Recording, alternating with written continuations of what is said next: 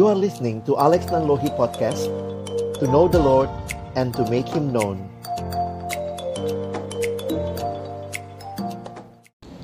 Bapa di dalam surga terima kasih untuk kasih-Mu yang selalu menjangkau kami Bahkan di saat-saat sulit dalam hidup kami, dalam pelayanan kami, Tuhan hadir dan tidak pernah meninggalkan.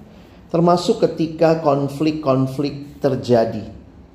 Dan kami berdoa kiranya ketika kami akan kembali membuka firman-Mu, bukalah juga hati kami. Jadikanlah hati kami seperti tanah yang baik. Supaya ketika benih firman-Mu ditaburkan itu boleh sungguh-sungguh berakar, bertumbuh dan juga berbuah nyata di dalam hidup kami. Berkati hambamu yang menyampaikan dan semua kami yang mendengar, juga interaksi, diskusi di antara kami agar kiranya pada akhirnya kami bukan hanya jadi pendengar-pendengar firman yang setia, tapi mampukan dengan kuasa, dengan pertolongan dari rohmu yang kudus, kami dimampukan menjadi pelaku-pelaku firmanmu di dalam hidup kami, di dalam keseharian kami, di dalam pelayanan kami, di mana saja Tuhan menempatkan kami. Bersabdalah ya Tuhan, kami umatmu sedia mendengarnya. Dalam nama yang kudus dan berkuasa, nama Tuhan kami Yesus Kristus, kami menyerahkan pemberitaan firman-Mu. Amin. Shalom. Ini saya maju dikit ya. Shalom teman-teman, selamat pagi. Selamat Paskah. Kalau kalian masih merayakan Paskah ya. Kita jarang ngomong selamat Paskah, agak beda sama Natal ya. Natal biar biar udah Januari juga masih ngomongnya selamat Natal gitu ya. Kalau Paskah kayaknya pas Paskahnya aja begitu ya. Jadi pertanyaan gitu, Paskah? Iya pas ya, Paskah. Baik. Hari ini kita bicara Injil dan manajemen konflik. Siapa yang tidak pernah konflik? Siapa yang pernah konflik? Siapa yang sering konflik? nah, ini jadi menarik ya. Kalau ada yang memang uh, tidak pernah konflik, kayaknya kamu yang harus bicara di depan ya. Karena saya lihat juga ini satu hal yang, uh, ya, selama kita masih berhubungan dengan manusia dan manusianya adalah di dalam dunia yang sudah jatuh dalam dosa, maka realita konflik menjadi realita kehidupan kita. Oke? Okay? Abang ingin mulai dari kita melihat. Eh sorry, ini direkamnya saya boleh keluar-keluar begini? White ya. Kita mulai dari realita. Ada yang bilang gini, enakan nggak ada orang di dunia jadi nggak ada konflik. Bener nggak enak begitu? Siapa yang paling bahagia katanya di dunia? Perempuan paling bahagia di dunia ada yang tahu? Hawa nggak punya mertua. Jadi ada konflik gitu ya. Enaknya tuh manusia sedikit aja begitu, tapi waktu lihat juga Adam sama Hawa berantem, maka mari kita lihat dulu kemanusiaan kita ya. Setelah Allah menciptakan dunia ini, secara khusus ketika dia menciptakan segalanya, dia berkata sungguh baik. Nah di hari yang terakhir bahkan dikatakan sungguh amat baik. Nah perhatikan rancangan Allah bagi kemanusiaan kita di dalam kejadian 2 ayat 18. Ini pertama kali di Alkitab kita muncul kata tidak baik. Setelah semuanya baik, baik, baik, sungguh amat baik, maka dikatakan tidak baik kalau manusia itu seorang diri saja. Jadi ini adalah rancangan Allah untuk kita tidak sendiri teman-teman. Jangan bilang ayat ini cuma buat pacar-pacaran ya. Enggak. Tapi ini bicara kemanusiaan kita. Manusia makhluk sosial itu bukan teori sosiologi saja. Itu dasarnya Alkitab. Karena Allah yang menciptakan manusia tidak mau manusia seorang diri saja karena itu Allah menciptakan manusia yang lain begitu ya. Kalau kita lihat Adam diberikan Hawa dan kemudian diminta untuk beranak cucu bertambah banyak. Jadi Allah sendiri yang menghendaki manusia saling mengasihi. Makanya kalau kita perhatikan, saya kutip kalimat pendeta John Stott, sebagaimana ikan dibuat untuk air, umat manusia dibuat untuk kasih, untuk mengasihi Allah dan mengasihi sesama kita. Dan di mana itu dimulai? Saya pikir yang paling sederhana, yang paling dekat adalah di dalam keluarga kita. Betul ya? Semua kita yang lahir pasti punya keluarga. Maka mungkin konflik pertama yang kamu alami dalam hidupmu terjadi di mana? Di keluarga ya. Lalu kemudian waktu kita mengenal Tuhan, kita dilahir barukan, dibawa masuk ke dalam sebuah keluarga yang baru. Keluarga Allah yang diikat oleh pengorbanan darah Kristus menjadi sebuah persekutuan orang percaya. Di sini juga ada konflik nggak? Ada juga ya. Katanya anak Tuhan, tapi lebih bertika kayak anak hantu. Bisa begitu ya. Nah, persekutuan orang percaya juga mengalami pergumulan yang sama, termasuk di dalamnya ketika kita melihat bagaimana satu dengan yang lain di dalam dosa. Ketika kita tahu bahwa sebenarnya Allah sudah memberikan anaknya Yesus Kristus bagi kita, harusnya kita boleh menjadi masyarakat yang dibaharui, umat yang dibaharui. Tapi saya ingat penjelasan dosen psikologi saya dulu. Dia bilang sederhananya begini. Memang ya, yang biasanya bikin kita sakit hati atau yang biasanya kita konflik itu cenderung yang dekat dengan kita. Begitu ya. Bahkan begini kalau mungkin mencoba mendefinisikan atau bukan mendefinisikan, mendeskripsikan. Kalau kamu merasa konflik dengan orang tersebut, khususnya dalam kedekatan, ya mungkin karena kamu memang dekat sama dia atau kamu merasa dekat. Ya. Jadi uh, yang memang bikin kita sakit hati itu biasanya yang dekat ya. Coba abang tanya nih, ada yang minggu lalu disakiti oleh Joe Biden? no, he's too far away. Yang nyakitin kamu siapa? Ah, mungkin papamu, mamamu, kakakmu, adikmu, teman kosmu, teman kuliahmu, dosenmu, begitu ya. Sehingga memang yang yang yang mungkin menyakiti kita itu yang dekat, termasuk juga teman pelayanan. Ada satu anak datang sama saya, bang, saya saya pikir pertama kali itu uh, suasana pelayanan itu saya pikir kayak surga, kok jadi kayak nerakawi bang? Dia ketemu satu orang di dalam pelayanan yang istilahnya kalau orang Chinese bilang ciong gitu ya. Kalau jadi nggak cocokan gitu. Setiap kali saya ngomong apa bang, pasti dia bantah. Satu seksi, ya satu seksi, satu bidang divisi gitu ya dalam pelayanan. Tapi itulah realitanya.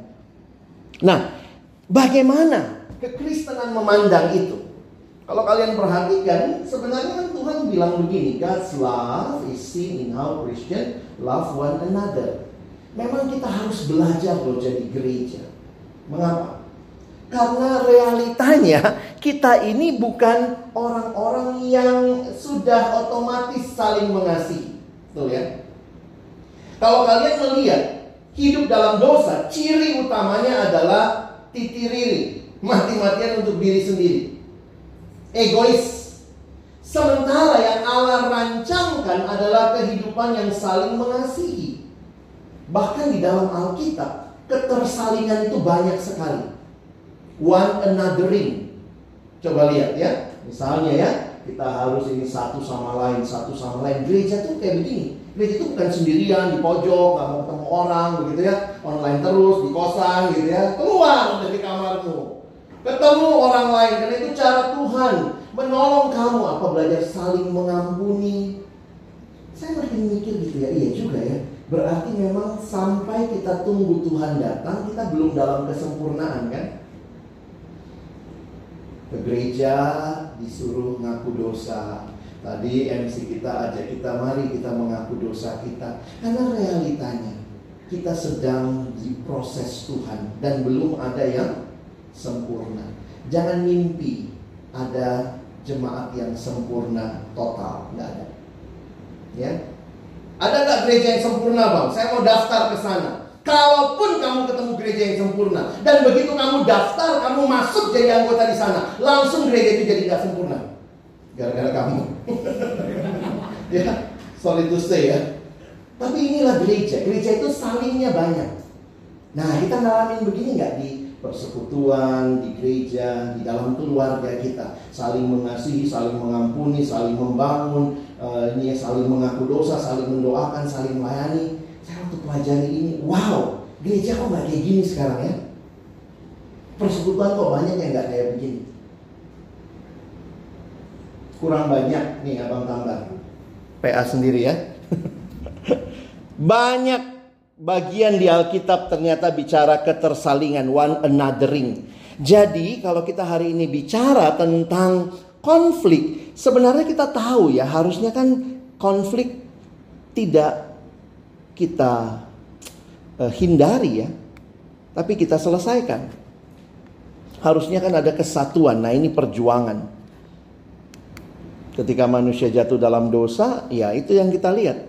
Konflik pertama terjadi di mana? Di keluarga kan? Adam, kau makan buah pohon itu? Apa Adam tahu nggak ya pertanyaan Tuhan? Coba kalau saya tanya, kamu makan nggak tadi pagi? Sarapan apa tidak? Jawabanmu apa? Ya atau tidak? Benar ya Abigail ya, bahasa Indonesia kan? Adam ditanya, Adam kau makan buah pohon itu? Perempuan. itu jawaban Adam kan? Adam kau makan buah pohon itu harusnya bilang aja, iya Tuhan, eh, gitu ya. Ada kau makan buah pohon itu perempuan yang kau tempatkan di sisiku. Dialah yang memberi aku makan dari buah pohon itu. Makanya aku makan. Ngaku juga sih akhirnya. Ya. Konflik pertama terjadi dalam keluarga. Siapa yang Adam salahkan? Siapa? Hawa dan ular. Adam nggak ngomong sama sekali soal ular. Hawa Tuhan. Perempuan yang kau tempatkan di sisi Tuhan sih ngasih si cewek. No woman, no cry. nah, jadi kejatuhan membawa konflik pertama manusia dengan Allah, manusia dengan sesama. Allah kan ngasihnya untuk menolong. Allah kan baik ngasih kan? Tidak baik manusia menolong diri. Tapi itu realitanya. Lalu kemudian kalau kalian lihat uh, kejadian pasal 4 bahkan mencatat seorang abang tega bunuh adiknya sendiri. Jadi kalau kita bicara konflik, saya pikir ini adalah realita dari hidup yang sudah jatuh dalam dosa. PUI yang lalu kalian katanya belajar berhala. Berhala itu adalah akarnya dosa. Jadi apa yang mengontrol hidup kalian? Nah, berhala apa yang mengontrol? Ya pada Dasarnya ketika manusia sudah jatuh dalam dosa maka konflik menjadi realita yang terjadi di dalam kehidupan karena berhala-berhala itu juga saling bertarung ya.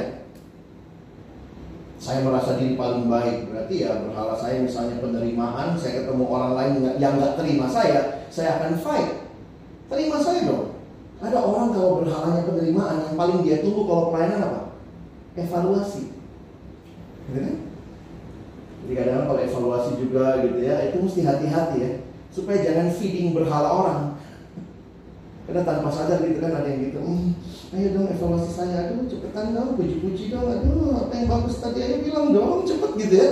Itu kadang-kadang gampang sekali kita dalam kesan positif loh, nggak selamanya konflik, kita bisa feeding berhala kita yang psikologi ngerti gitu ya kita memberi makan kepada feeding memberi makan kepada apa yang sebenarnya memang menjadi sesuatu yang kita cari.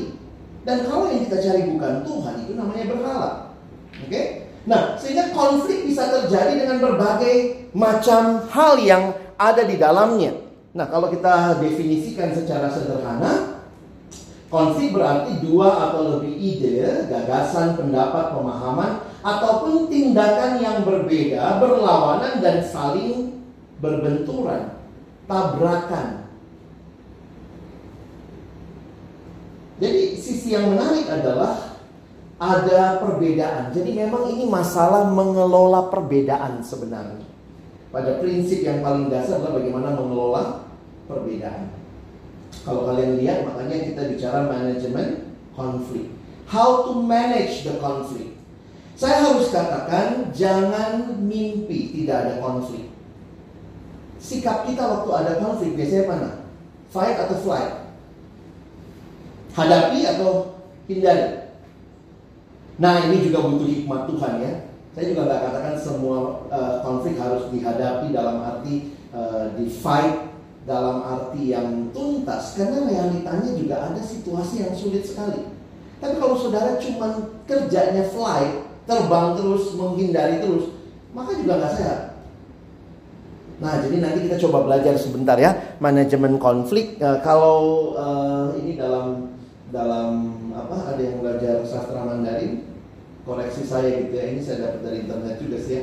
Chinese symbol for conflict or crisis itu katanya di dalamnya ada mengandung dua hal, danger and opportunity. Orang Chinese menulisnya jadi ini konflik atau krisis di dalamnya mengandung dua hal Maksudnya apa? Kalau itu bisa dengan baik di solve, maka itu jadi jadi sesuatu yang mungkin membawa kesempatan untuk sesuatu yang lebih baik. Makanya saya tulis begini ya. Konflik yang dihadapi dan diselesaikan dengan baik akan menjadi kesempatan bagi kita semakin mengenal Tuhan. Juga semakin mengenal diri sendiri, mengenal rekan sepelayanan dan mengenal orang yang kita layani. Makanya kalau kalian sudah menikah kalian ngerti kalian nanti ya. Saya sudah menikah, Bang Ray sudah menikah gitu ya. Ada sudah menikah lagi? Dan Bang Musa belum menikah bang, tapi anak tiga lu siapa lu gitu ya. Dari mana anaknya gitu. Nah, salah satu memang teman uh, teman konflik kan biasanya pasangan ya. Nah, waktu saya evaluasi pernikahan dengan istri saya, saya bilang setelah menikah sekian lama, saya makin kenal loh diri saya. Makin tahu saya ini sombong, saya ini suka nuntut, saya ini senang uh, melakukan yang saya mau yang mungkin tidak disukai istri saya. Jadi akhirnya ya waktu dihadapi dan diselesaikan dengan baik itu jadi kesempatan bagi kita kenal Tuhan. Nah tapi juga saya harus katakan, nah ini karena generasi kalian juga adalah generasi yang sangat dekat dengan kerentanan. Agak beda ya, zaman generasi kami itu orang tua bisa punya anak sampai 10, 15. Kemarin saya ketemu, berapa saudara Aku 19 bang. Ih, mama aku satu. Iya, papa aku satu. Iya, 19. Ih, produktif sekali ya. zaman gak ada TV kali ya. Jadi ya kerjanya punya anak, punya anak, punya anak. 19 loh. Satu bapak, satu mama. Sekarang anak cuma satu. Tapi banyak yang rentan ya. Ketika alami depresi sedikit, mau bunuh diri, bang bunuh diri. Ya elah, gimana 19 kita? nah itu itu realitanya anak sekarang atau kalian lah ya generasi kalian dibesarkan kayak telur itu ya yang sangat rapuh tapi wah dipuja-puji gitu ya dan itu saya pikir kerentanan generasi yang generasi kami alami juga. Tapi ternyata kok yang sekarang lebih rentan. Karena perlakuannya sangat spesial, tetapi kerapuhannya juga ada. Jadi kita mesti terbuka melihat, ya ini realita yang kita hadapi. Makanya dalam beberapa kali konseling, kalau ada konflik, beberapa kali saya memberi saran, coba hindari dulu tidak selamanya saya akan fight karena saya harus lihat kondisi anaknya. Ada satu anak yang sangat tertekan dengan orang tua yang sangat menekan mau disuruh fight bunuh diri beneran nanti dia ya. Jadi saya bilang coba hindari dulu. Hindari berarti nggak diselesaikan. Saya bilang bukan nggak diselesaikan, tapi belum waktunya kayaknya buat kamu. Kamu sedang rentan sekali. Selesaikan dulu dirimu, lalu kemudian kamu hadapi. Karena biasanya dalam situasi seperti itu sulit sekali ya sulit untuk berpikir jernih karena kita mikirnya adalah apa yang kita mau. Jadi memang dalam konseling juga kita harus bisa menolong orang. Karena bagi saya kalian harus bisa lihat ya uh, kalau kalian adalah pemimpin di persekutuan kalian juga harus dengan hati-hati minta hikmat dari Tuhan bagaimana menolong orang yang mungkin sedang ada konflik dan mungkin sampai depresi kalau sudah sampai situasi depresi tertentu, sudah kamu bukan bagiannya lagi. Refer ke konselor, refer ke psikolog Kristen. Karena udah kalau misalnya ciri-cirinya udah nggak bisa tidur beberapa malam, susah makan atau makan banyak terus gitu ya. Jadi beberapa ciri-ciri orang depresi juga belum tentu selamanya kurus, kering ya, tapi bisa jadi melambung, menggembung gitu ya. Mudah-mudahan kita ini nggak depresi ya. nah, saya mau kasih satu contoh di Alkitab. Karena menurut saya ketika kalian bicara Injil dan manajemen konflik, saya pikir saya harus bicara dari teks. Kalau kalian bahas secara psikologis gampang, banyak buku ya. Tapi saya mau mengajak kita lihat di Alkitab bagaimana sih? Di mana posisi Injil? Injil itu apa? Injil itu kabar baik dan fokus Injil adalah Yesus. Bagaimana Yesus menjadi fokus yang menolong kita menyelesaikan konflik. Teman-teman menarik sekali ya, saya kasih sedikit latar belakang. Dalam satu buku yang ditulis oleh Tim Chester, judulnya The Ordinary Hero.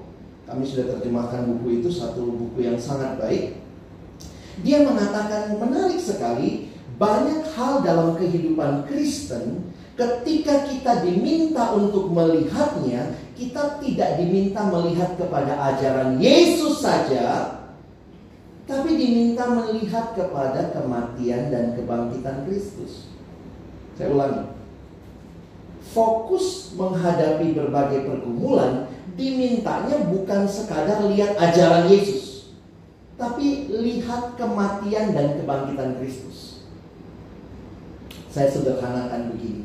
Menarik sekali di dalam Alkitab, referensi-referensi tertentu itu bukan keajaran, ya, tapi ke pribadi Yesus dan karyanya. Semua agama punya ajaran yang bagus. Makanya kalau orang bilang, eh semua agama kan sama ngajarnya kebaikan. Saya setuju sampai batas itu. Tapi kekristenan tidak sekadar mengajarkan kebaikan. Ajaran Yesus banyak kebaikannya. Tapi kekristenan memberikan Injil, jalan keluar untuk dosa. Yang di dalam agama lain dikatakan lakukan ini untuk keluar dari pergumulan. Lakukan satu, dua, tiga, empat. Tetapi Injil, Yesus memberikan dirinya menyelesaikan masalah dosamu dan dosa. Ini beda ya. Makanya agama lain cuma minta terima ajarannya ikuti ajarannya. Kristen bilang, buka hatimu, terima Yesusnya yang memberikan keselamatan. Agama lain mengajarkan jalan keselamatan. Bagaimana supaya selamat? Yesus memberikan dirinya supaya engkau selamat. Semua agama bicara apa yang harus saya lakukan supaya saya selamat. Kekristenan bicara apa yang Yesus telah lakukan supaya saya selamat. Beda? Oh beda banget. Makanya kata pendeta Tim Chester, kenapa ya waktu bicara pernikahan disuruh lihatnya apa? Lihat salib. Karena sama suami kasihilah istrimu sama seperti Kristus yang telah menyerahkan nyawanya. Kalian bisa lihat ya. Jadi bukan begini. Suami kasihilah istrimu. Ingat kalimat Yesus Kalimat Yesus adalah kasihilah sesama manusia seperti dirimu sendiri. Bukan ajarannya yang ditunjuk, tetapi yang ditunjuk adalah sebuah tindakan yang ada di kayu salib. Nanti bicara keuangan di dalam 2 Korintus. Memberi persembahan. Apa yang ditunjuk? Waktu kamu memberi persembahan. Sama seperti Kristus yang dia adalah Tuhan tapi dia jadi miskin supaya kamu jadi kaya. Ditunjukkan bukan ajaran tapi tindakan kematian kebangkitan Kristus. Nanti kalian cek deh banyak sekali termasuk hari ini waktu bicara konflik yang ditunjuk apa? Ingat ajaran Yesus loh, Yesus sudah ngajarnya begini kan? No, bukan sekadar ajaran. Karena untuk menyelesaikan konflik, nasihatnya uh, Konghucu juga mungkin bagus. Nasihatnya Nabi M juga bagus. Nasihatnya psikologi juga bagus. Tapi kekristenan bicara ada pribadi yang menyerahkan diri. Karena itu waktu Paulus bicara konflik, dia bicara Injil. Nangkep ya? Hubungannya. Bukan cuma bicara ajaran Yesus. Kalau ajaran mah ya cara chat GPT juga bagus. Bagaimana menyelesaikan konflik? Titik dua, lakukan satu, dua, tiga, empat. Tapi bukan Injilnya yang diberitakan, tapi lihat Yesus. Dia adalah Injil itu dan Paulus merefer ke situ. Jadi nanti kamu lihat membesarkan anak, fokusnya salib. Kekristenan itu unik ya, lambangnya aja salib. Lalu ritual yang paling utama salah satunya adalah perjamuan kudus. Apa yang diingat? Ajaran. No. Kematian dan kebangkitan Kristus. Jadi kita agama kematian dan kebangkitan. Nah itulah yang dipropos dalam buku Ordinary Hero oleh pendeta Tim Chester. Karena semua referensi kita pada kematian dan kebangkitan, maka milikilah ritme hidup kematian dan kebangkitan. Mau tahu lebih jauh? Cari bukunya. gitu ya. Uh, ya. Nah, dari poin itu, Abang mau kita masuk ke Filipi 2 ya. Kita baca sama-sama Filipi 2 ayat 1 sampai 11. Lihat sedikit konteksnya ya. Nanti kalian bisa lihat sama-sama. Saya baca ayat 1, kalian baca ayat 2. Semoga nggak ada yang kepotong ya. Kita bergantian sampai ayat 11 ya. Abang mulai. Jadi karena dalam Kristus ada nasihat, ada penghiburan kasih, ada persekutuan roh, ada kasih mesra dan belas kasihan,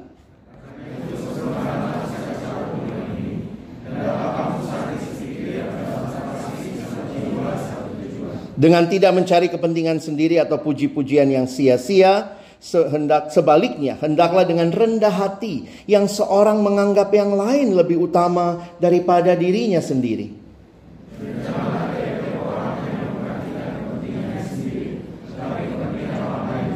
Hendaklah kamu dalam hidupmu bersama menaruh pikiran dan perasaan yang terdapat juga dalam Kristus Yesus.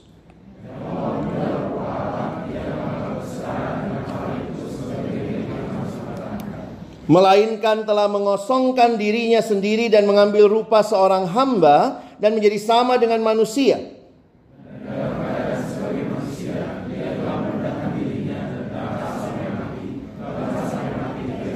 Itulah sebabnya Allah sangat meninggikan dia dan mengaruniakan kepadanya nama di atas segala nama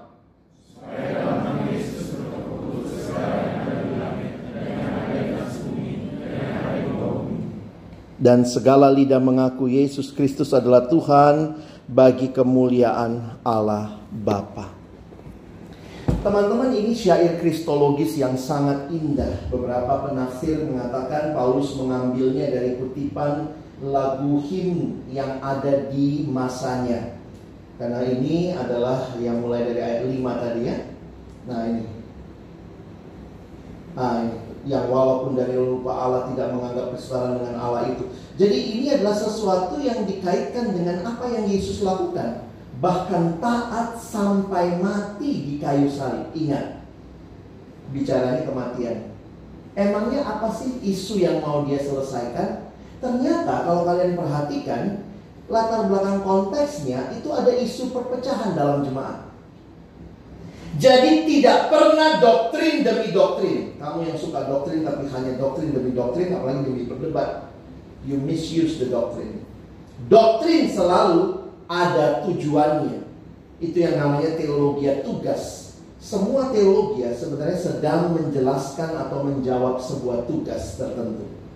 Oke, kalau saya waktu mahasiswa juga senang doktrin gitu ya senangnya debat sama orang begitu. Oh mana duluan, dipilih dulu atau diselamatkan dulu, diselamatkan dulu atau dipilih dulu, predestinasi yang mana ya.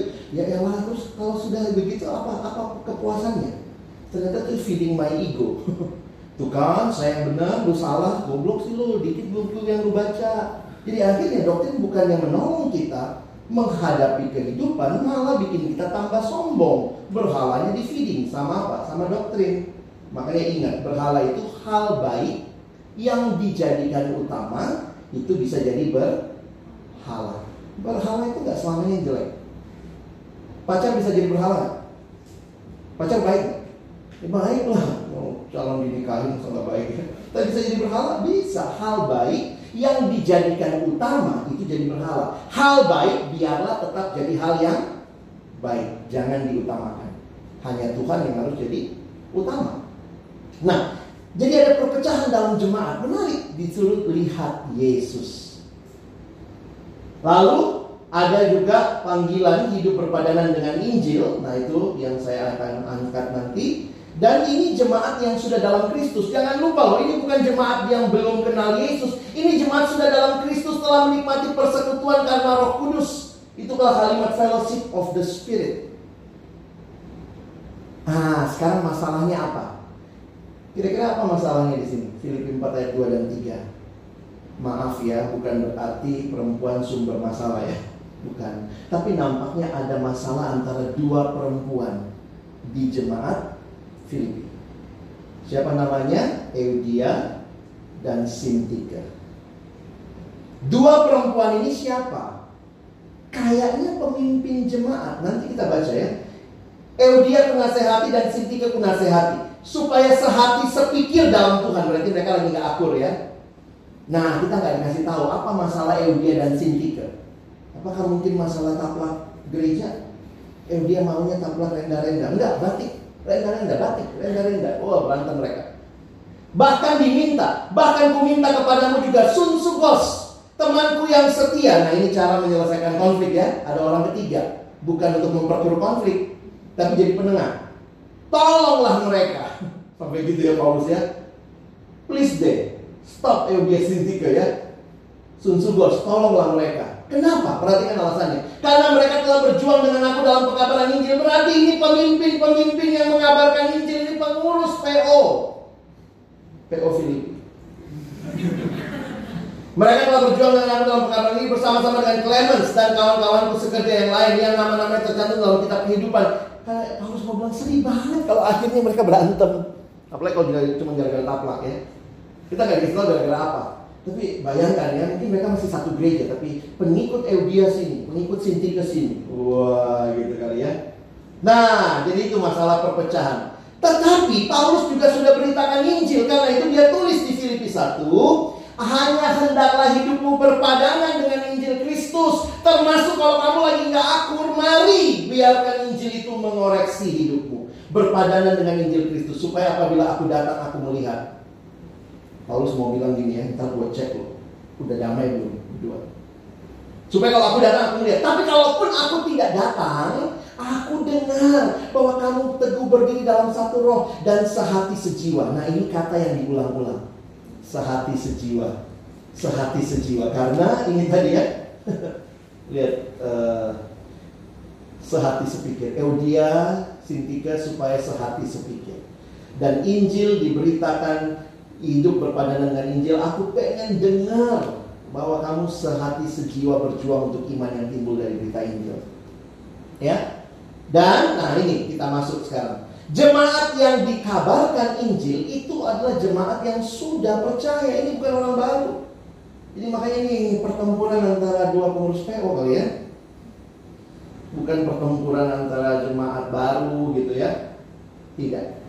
Makanya lihat ayat 1. Jadi karena dalam Kristus, makanya kata kata yang tepat itu uh, beberapa tafsiran mengatakan lebih tepat dipakai kata jika karena sudah punya. Jika dalam Kristus ada, sudah punya nasihat, sudah punya penghiburan kasih, ada persekutuan roh, ada kasih mesra. Kayak Paulus mau bilang begini, kamu sudah dikasih modal, ini semua modalmu. Kalau kamu sudah dalam Kristus, maka harusnya ada ini kan. Karena itu, karena semua hal itu dipakai.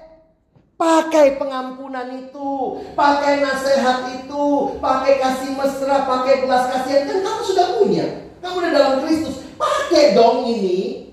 Nah kadang-kadang kita keselnya gitu ya. Dua-duanya pengurus.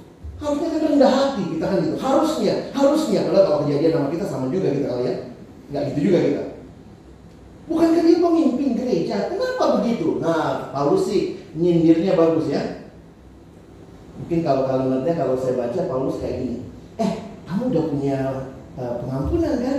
Udah punya belas kasihan kan? Udah dalam Kristus. Indah banget ya, ada nasihat ya. Nah, pakai ya semua itu.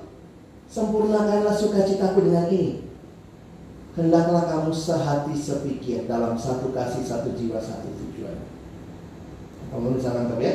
Nah, jadi ini kesatuan yang meliputi pikiran, kasih, kehendak, itu yang satu tujuan tadi ya. Nah, perhatikan kata kuncinya ini. Rendah hati ya.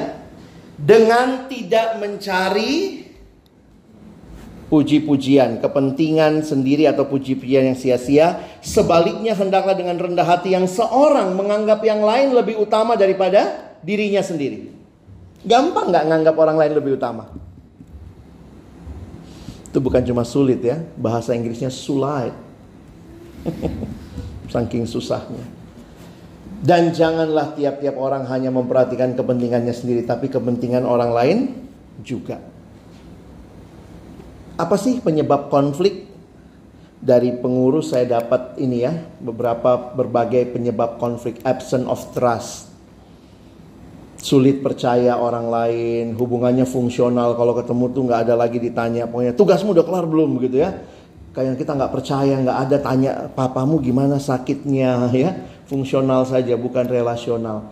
Atau ya penyebab konflik juga karena fear of conflict menghindari perbedaan atau ketidaksetujuan karena takut menimbulkan pertengkaran. Tapi kamu diam belum tentu kamu tidak menyulut konflik. Mungkin diammu itu bikin orang konflik lagi ya. Lack of commitment. Nah ini dari pengurus semua ya saya dapat tidak memiliki komitmen dalam pekerjaan sering kali hanya setuju secara luaran tapi menolak dalam hati. Jadi nggak jujur juga ya.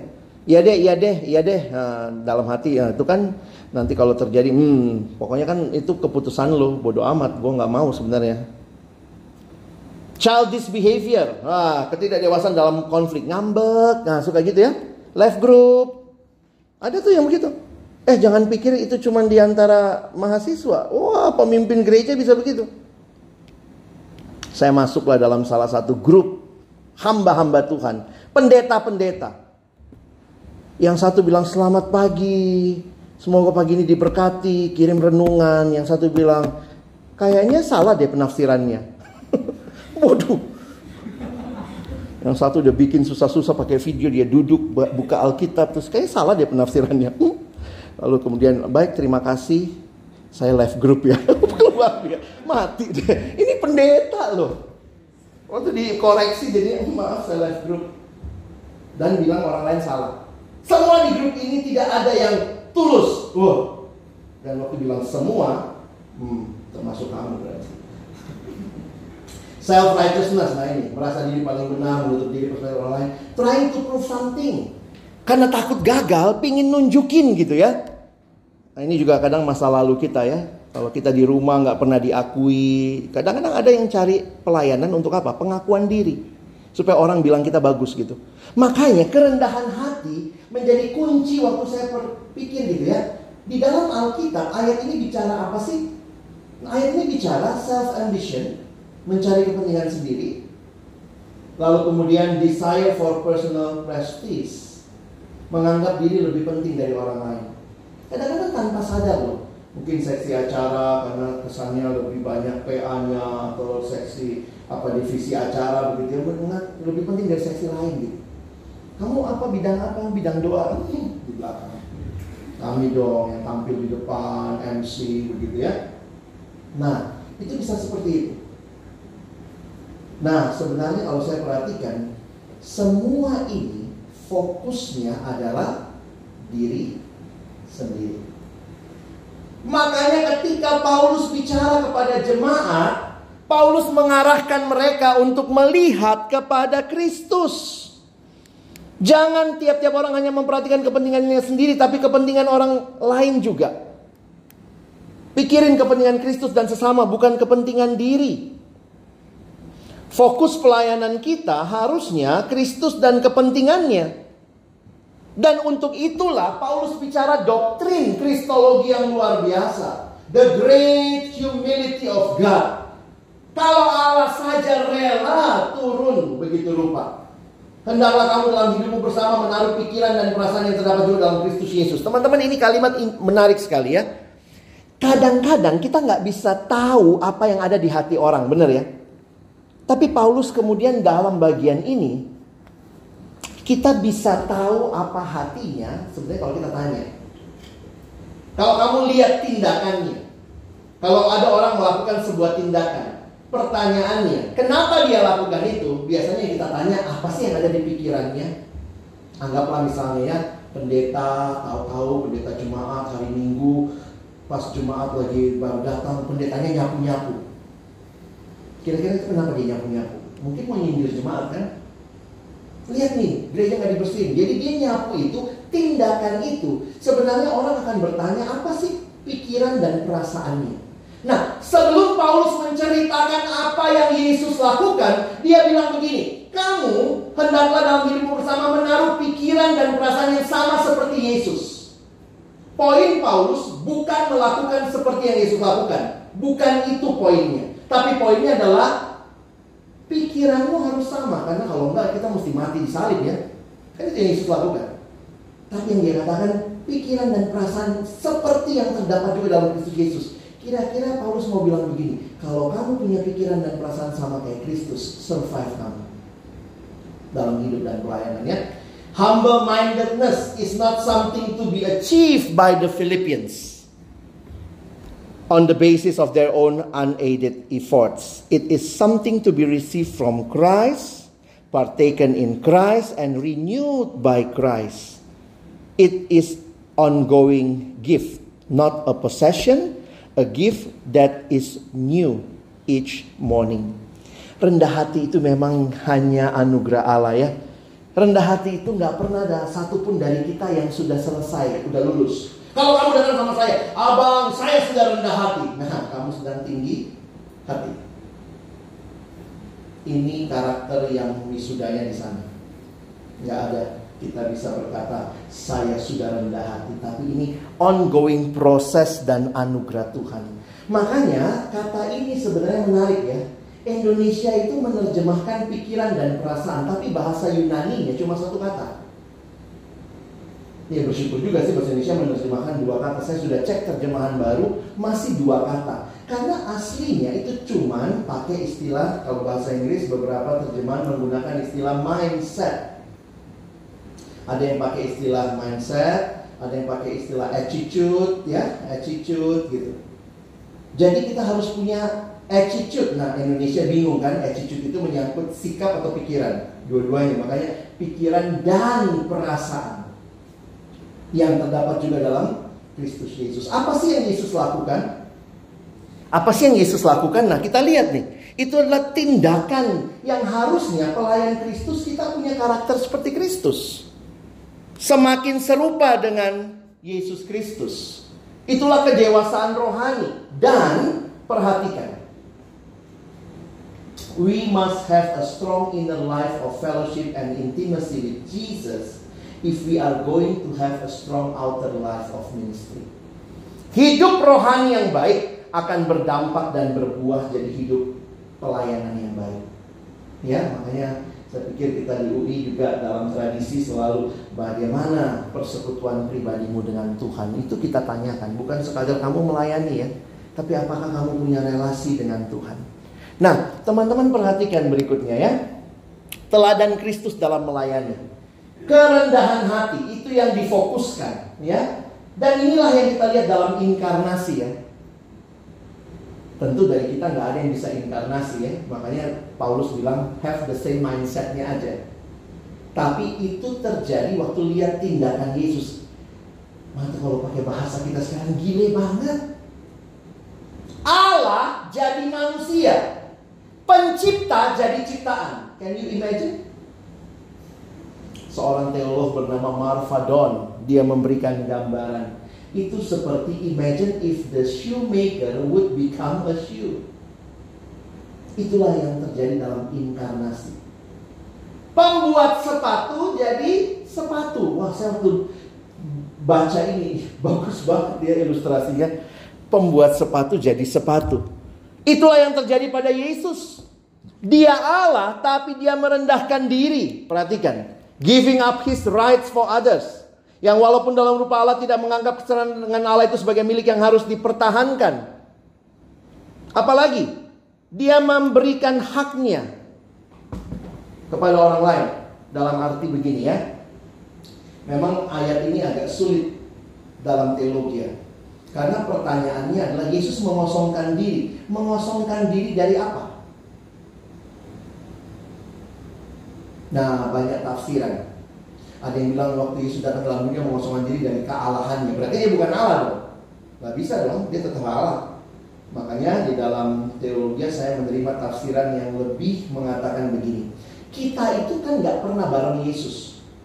Kecuali kamu pernah di surga bareng Yesus ya, oh teman main, eh Yesus, apa kabar gitu ya. Terus Yesus datang ke dunia. Lalu kamu lihat di dunia, oh kamu bisa tahu dia mengosongkan diri dari apa? Karena kamu bareng sama dia.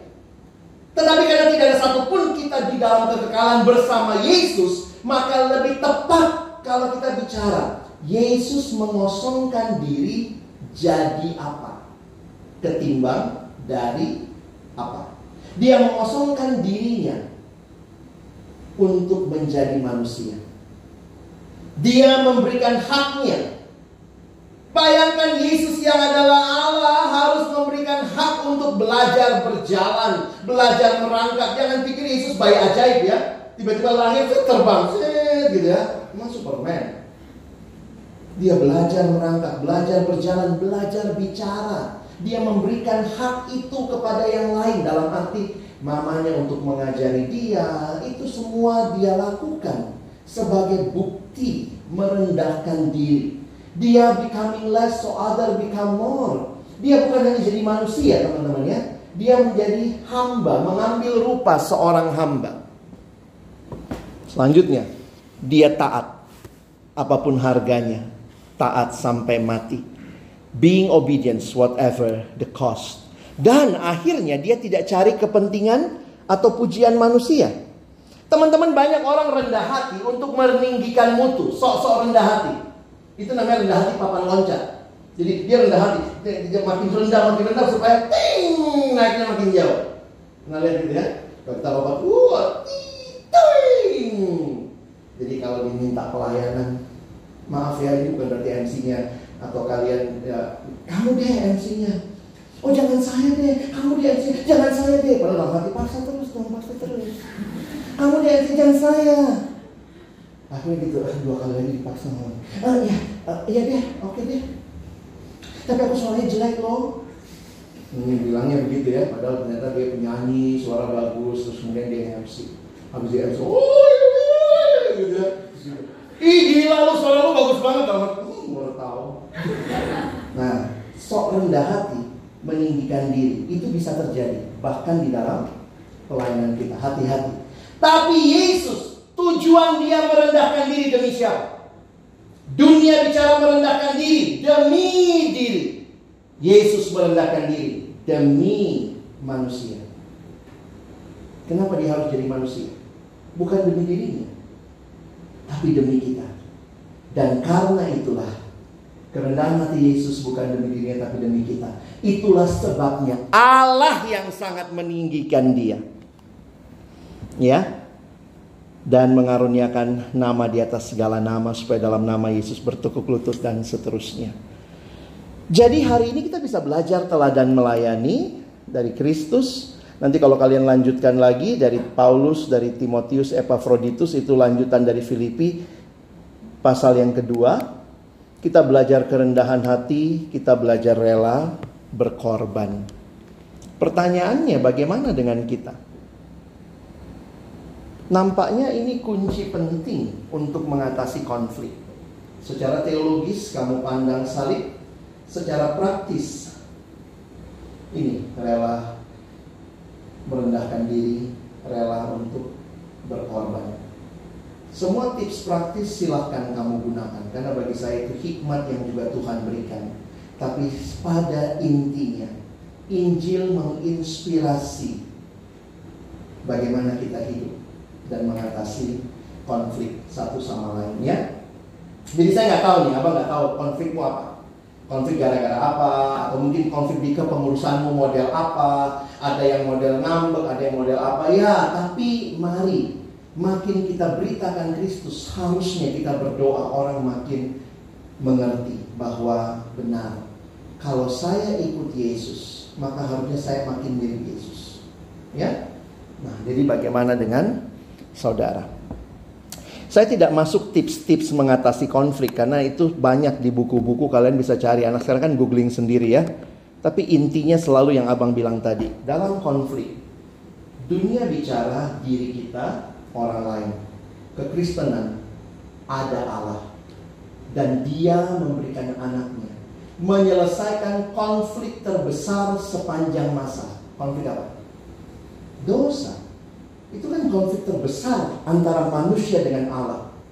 Konflik itu diselesaikan oleh Yesus, maka dia jadi inspirasi bagi kita untuk menyelesaikan konflik. Dan caranya bagaimana?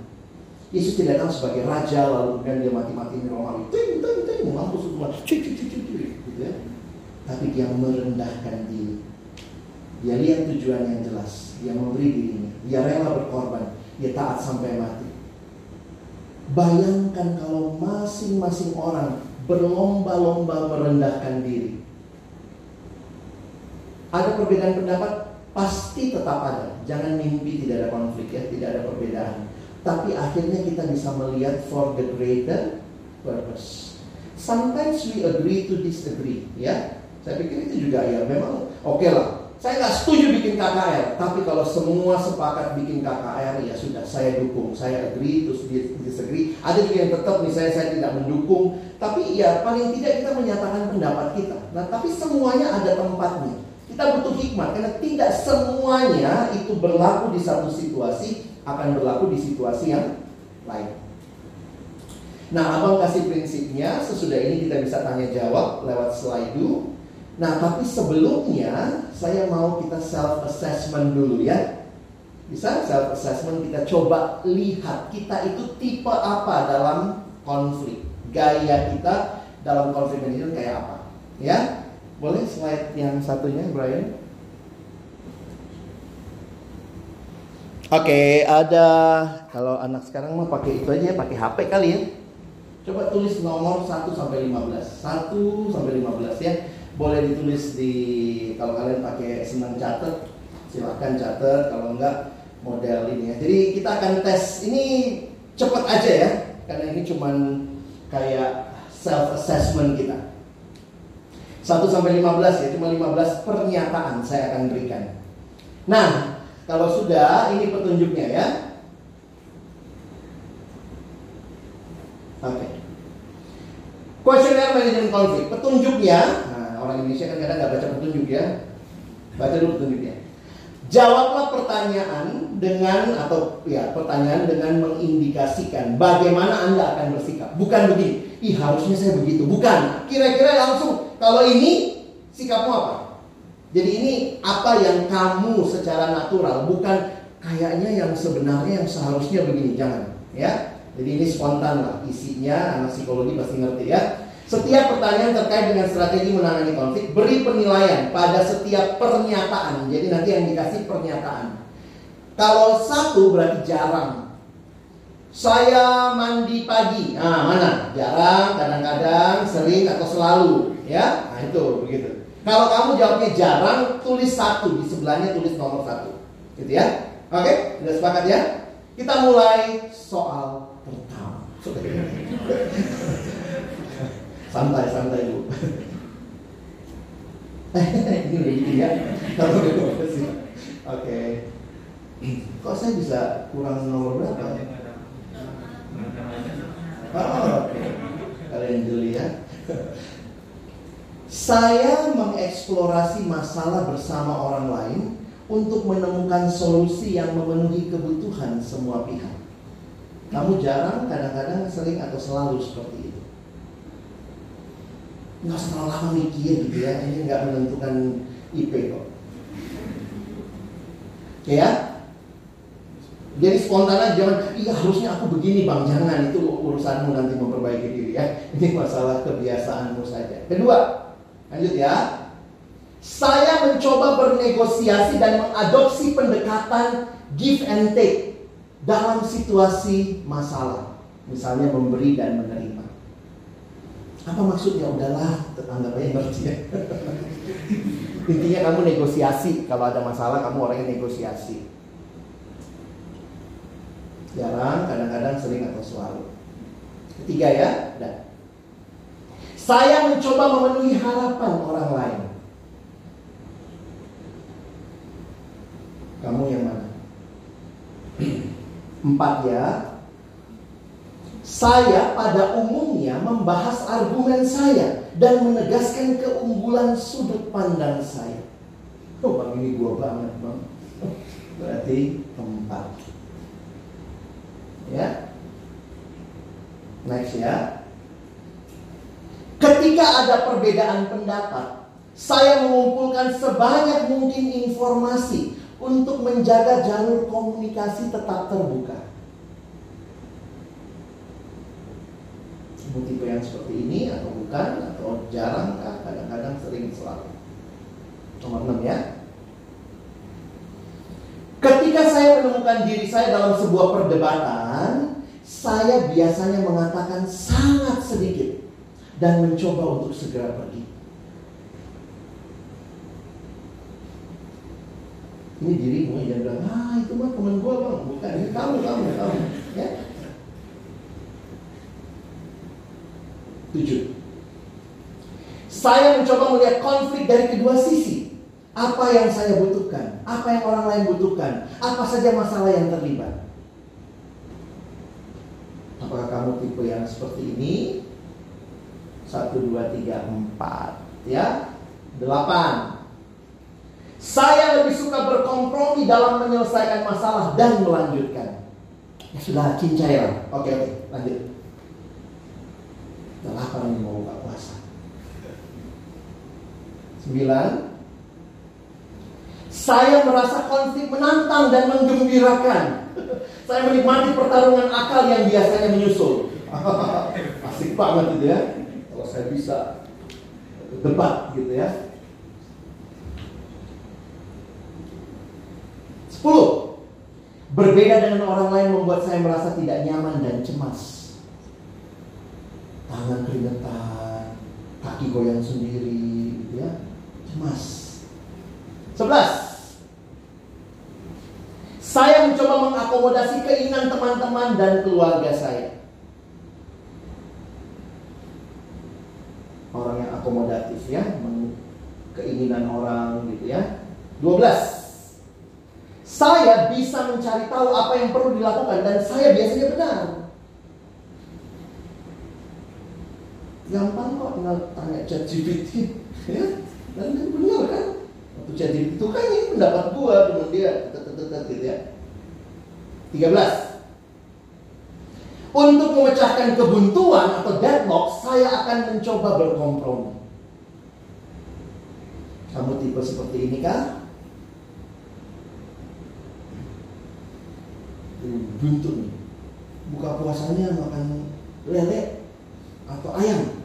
Lele, ayam, deadlock. Nanti makan. Apa aja lah. 14. Saya mungkin tidak mendapatkan apa yang saya inginkan, tapi hanya tapi itu hanyalah harga kecil yang harus dibayar untuk menjaga perdamaian. Wis. Peacemaker, ya. Terakhir, saya menghindari perasaan keras dengan menyimpan ketidaksepakatan saya dengan orang lain untuk diri saya sendiri. Tak apa-apalah, dire inside. Sudah ya? Nah, sekarang kita mau jumlahkan. Oke, ingat penjumlahannya begini ya. Nomor satu, nomor lima, nomor tujuh kamu totalin itu taruh di sini. Nomor 4, 9, 12 totalkan taruhnya di sini ya. Ini 6, 10, 15, 3, 11, 14. Nah, kita coba totalnya begitu ya. Total dari nomor 1, 5 dan 7 4, 9, 12 dan seterusnya.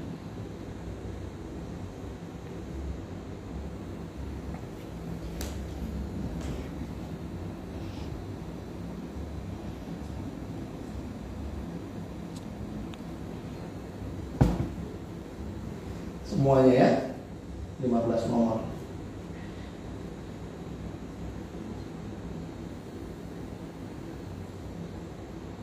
157, 4912, 6, 10, 15, 3, 11, 14, 2, 8, 13.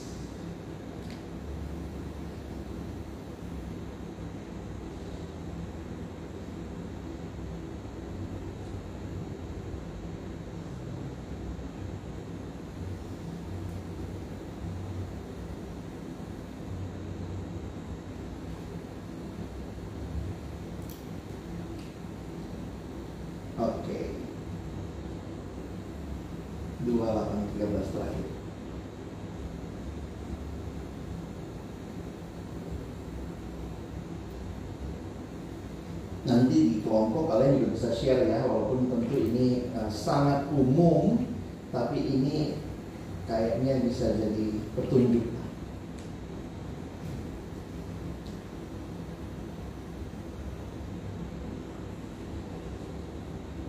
3, 11, 14, 28, 13. Oke?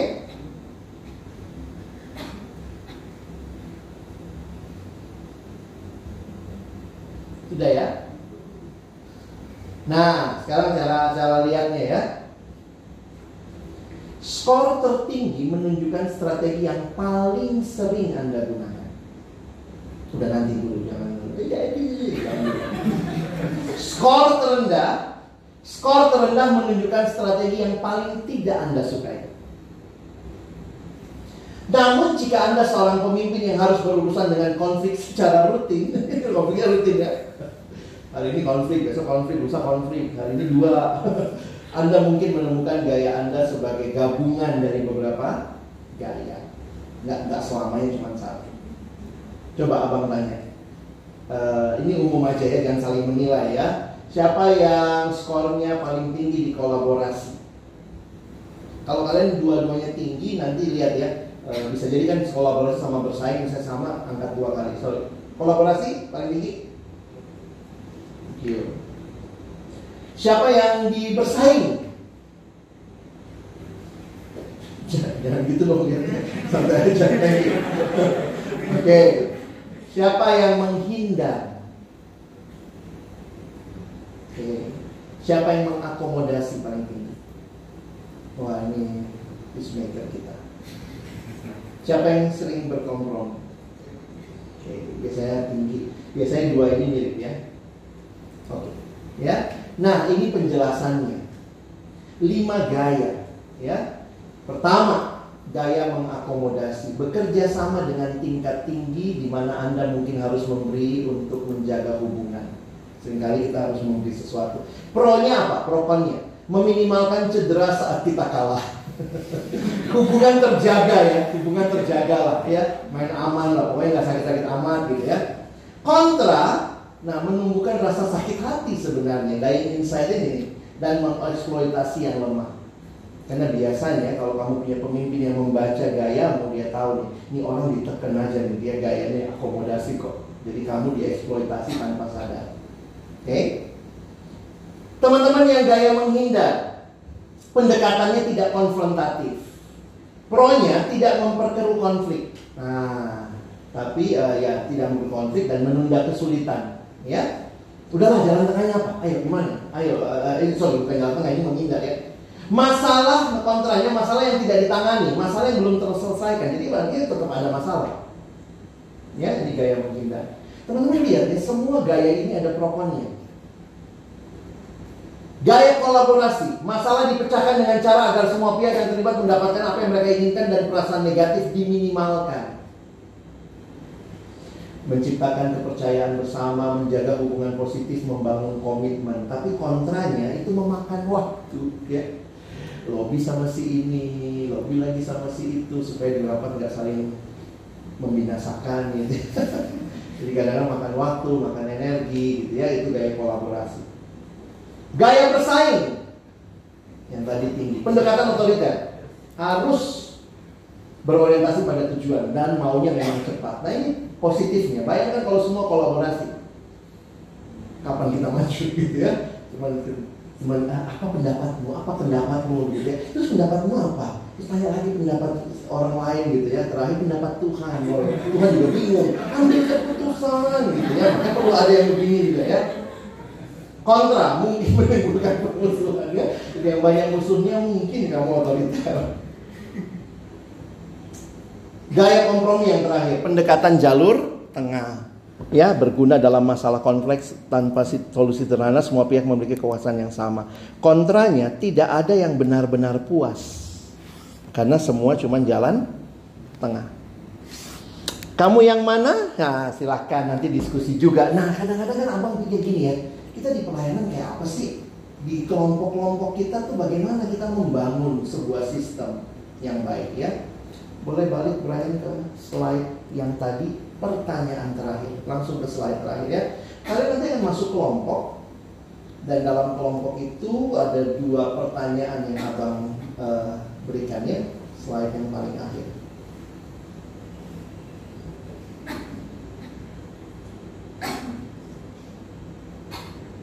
Nih, silakan nanti di foto pemimpinnya sih udah dapat ya. Menurut kamu ini buat dirimu sendiri ya, ada apakah ada hal-hal dalam dirimu yang berpotensi memicunya terjadi konflik atau memperparah konflik yang terjadi? Apa yang bisa kamu dan temanmu lakukan untuk membantu kamu bergumul dengan potensi dirimu ini? Aduh, saya itu orangnya nggak bisa jaga rahasia, misalnya gitu ya. Oh, pantas konflik terus gitu ya. Dia jangan cerita, dia cerita ember gitu ya. Saya bukan ember bang, saya empang lebih luas. Harus kenali dirimu. Saya ini masalahnya apa? Saya kayaknya susah, saya agak sulit terima orang lain kalau beda pendapat. Nah, gitu. Tapi yang kedua yang abang harap kalian pikirkan kan kita di UI ada kepengurusan gitu ya. Ada sistem nggak yang bisa kita sepakati bersama untuk meminimalisasi konflik. Waktu saya jadi pengurus zaman dulu, dulu banget ya, saya menerapkan ini. Jadi saya tanya sama satu-satu karena saya ketua PO, saya tanya kalau ada ada masalah, kamu maunya saya tegur langsung atau nggak apa-apa di depan umum? Rata-rata sih maunya ditegur langsung empat mata ya. Tapi ada juga yang mau di depan umum. Gak apa-apa Lex, kalau lu lihat gua salah bilang aja. Nah, lalu kami bangun sistem. Kami mesti bangun sistem. Sistemnya apa? Setiap kali evaluasi pengurus, kami mulai dengan evaluasi pribadi. Jadi tidak langsung uh, programmu apa yang nggak jalan? Kenapa nggak jalan? Kemarin gimana? Pembicaranya apa? Jadi bukan itu saja, tapi kita juga bertanya tentang kondisi pribadi masing-masing. Nah itu kan sistem yang kami bangun supaya akhirnya orang merasa iya ya bukan hanya ditanyakan tentang tentang pelayanannya, fungsionalnya saja, tapi juga relasional. Jadi kalian perlu pikirin nih, bagaimana membangun sistem yang baik dan kalian pasti yang lebih tahu sistemnya seperti apa. Oke? Nah nanti dalam kelompok itu jadi bagian sharing kalian. Tapi sebelumnya ada link slide bukan? silakan kalau ada link slide kalau ada yang mau tanya langsung boleh mau lewat slide boleh saya masih ada sekitar 10 20 15 menit eh oh baru masih saja 20 menit ya 25 menit untuk tanya jawab silakan oh ya iya silakan. Ya. Ya shalom teman-teman semuanya. Uh, kita bakal ada buka sesi diskusi. Uh, di kertas yang dibagikan ke teman-teman itu ada uh, eh, QR code sama link .ly itu akan masuk ke, ke link kita untuk diskusi. Boleh teman-teman yang punya pertanyaan boleh di scan atau dibuka lagi ya. Atau kalau teman-teman mau bertanya langsung boleh angkat tangan aja langsung ya. Iya, oke, okay, iya. Iya, iya, iya, iya, Bang, ya.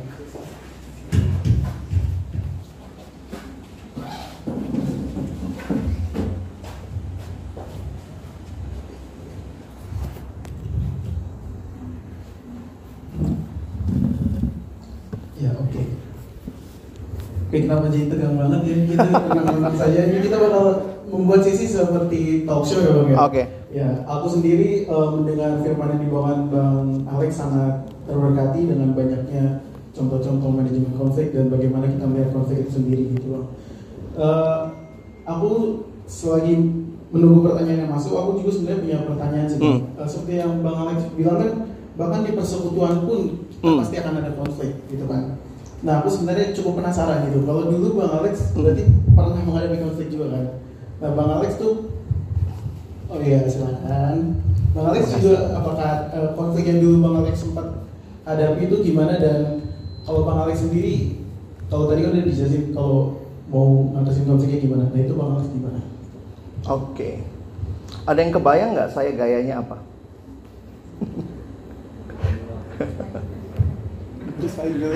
bersaing gue nggak gitu-gitu amat kali saya tipenya akomodatif. Jadi itu agak sulit mengambil keputusan awalnya. Jadi uh, ternyata itu menimbulkan banyak konflik juga. Jadi saya bukannya mengatasi konflik saya menimbulkan konflik. Dan itu jadi pembelajaran buat saya. Dan sehingga ketika saya memimpin berikutnya uh, saya jadi belajar. Saya belajar sedikit uh, otoritas ya. Maksudnya ngelihat memang pemimpin kan dikasih otoritas dan kemudian lebih persuasif menjelaskan. Jadi akhirnya memang saya biasanya punya tim kecil. Jadi uh, di masa kami, di masa kami sebenarnya tidak terbiasa tim inti. Dulu itu ketua PO seorang diri, kira-kira begitu. Nah, tetapi ketika saya maju, istilahnya setelah itu, maka saya menjadikan teman-teman saya ini seperti tim inti yang belum ada di masa itu. Kami nggak ada tim inti-tim intian. Jadi pemimpin itu satu. Itu kebiasaan. Makanya dulu kalau bikin retret koordinator itu yang datang ya cuman berapa kampus, berapa persekutuan itu aja yang datang. Sekarang kalau bikin retret apa gitu ya, semua tim intinya mau ikut gitu ya. Kami berempat bang, kami berlima. Ya elah sekampung kamu ya mimpin ya. Dulu satu orang aja yang mimpin Nah, jadi memang dalam sistem kepemimpinan seperti itu, kelemahan saya waktu itu adalah terlalu akomodatif, sulit tegas, sulit ambil keputusan. Akhirnya eh, banyak konflik, orang ngomong di belakang, ada yang ngerasa nggak puas gitu ya, terlalu lama. Tapi kemudian saya jadi belajar dan eh, dalam dalam prosesnya juga eh, saya punya tim itu jadi teman-teman yang kalau dulu kan kalau kita mati sendiri karena kita mimpin sendiri maka ada tim yang sama-sama akan membackup atau juga saya ajak mereka ikut mikir sama-sama. Kira-kira sih seperti itu ya. Dan memang uh, saya kan di fakultas yang banyak perempuan ya. Sorry. Visip ya. Jadi itu banyak mesti menghargai perasaan masalah hati Sementara saya orangnya cukup rasional dan pemimpin kelompok kecil saya anak teknik yang sat set sat set gitu ya. Jadi waktu saya mimpin di FISIP itu harus uh, kalau ada yang sakit hati di rapat diem, nanti pulangnya mesti tanya lagi ada apa. Aduh itu kan capek juga ya. Tapi saya pikir ya itu ternyata pembelajaran juga buat saya. Jadi saya akhirnya melihat uh, gaya kepemimpinan saya juga bisa bisa variatif tergantung siapa yang dipimpin dan situasinya seperti apa. Mungkin itu. Oke, terima kasih Bang. Ini udah ada beberapa pertanyaan yang masuk. Oke. Uh, ada pertanyaan yang mungkin kondisinya mirip dengan kondisi yang pengen kutanyakan juga. Iya. Gitu. Jadi dalam persekutuan itu uh, apa yang lebih sering dikorbankan sama manajemen konflik? Kesejahteraan pengurus atau tujuan organisasi atau program kerja dari organisasi tersebut? Ini susah ya kalau pilih memilih ya. Karena begini loh teman-teman ya. Saya tetap melihat di dalam Alkitab sendiri uh, Tuhan peduli dengan orang. Kalian mungkin bisa beda pendapat sama saya, tapi secara pribadi waktu saya merenungkan dan dalam pengalaman pelayanan, kalau harus memilih, sorry ya, ini kalimat saya harus kalian tafsirkan dengan benar. Kalau harus memilih, yang mana yang dikorbankan? Pelayanan atau orang?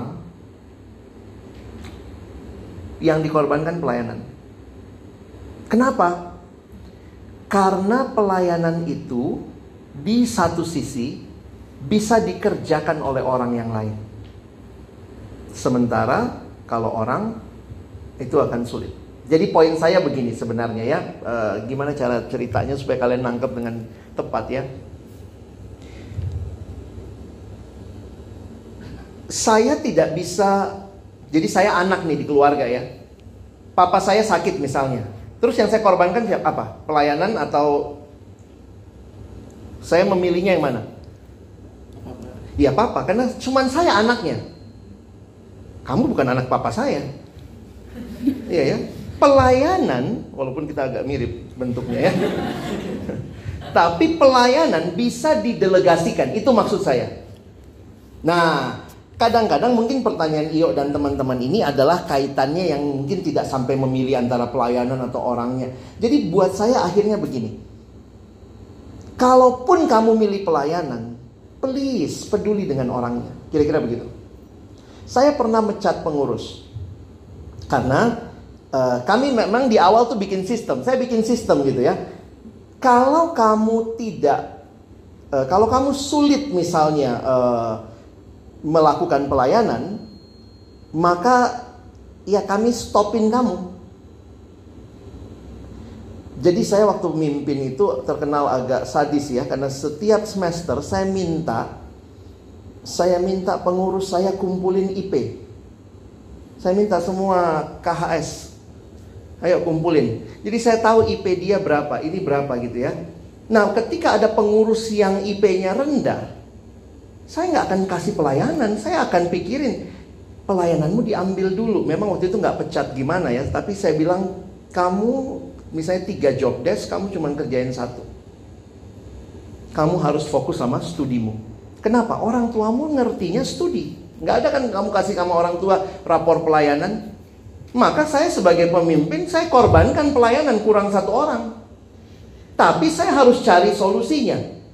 Nah, waktu itu satu teman kami ini dia uh, seksi acara. Kalau di zaman kami namanya seksi acara. Dia biasa kerjanya temenin CO.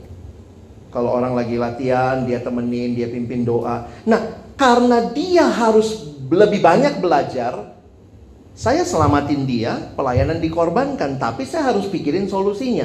Gimana ya? Saya kadang-kadang yang gantiin, jagain CO karena saya dulu mantan seksi acara. Jadi sebenarnya kan e, semua ada jalan keluarnya. Makanya kalau kamu cuma nanya masalah pilih yang mana, bagi saya bukan cuma pilih yang mana. Sesudah itu apa yang kamu lakukan waktu kamu milih yang satu dan nggak milih yang lain.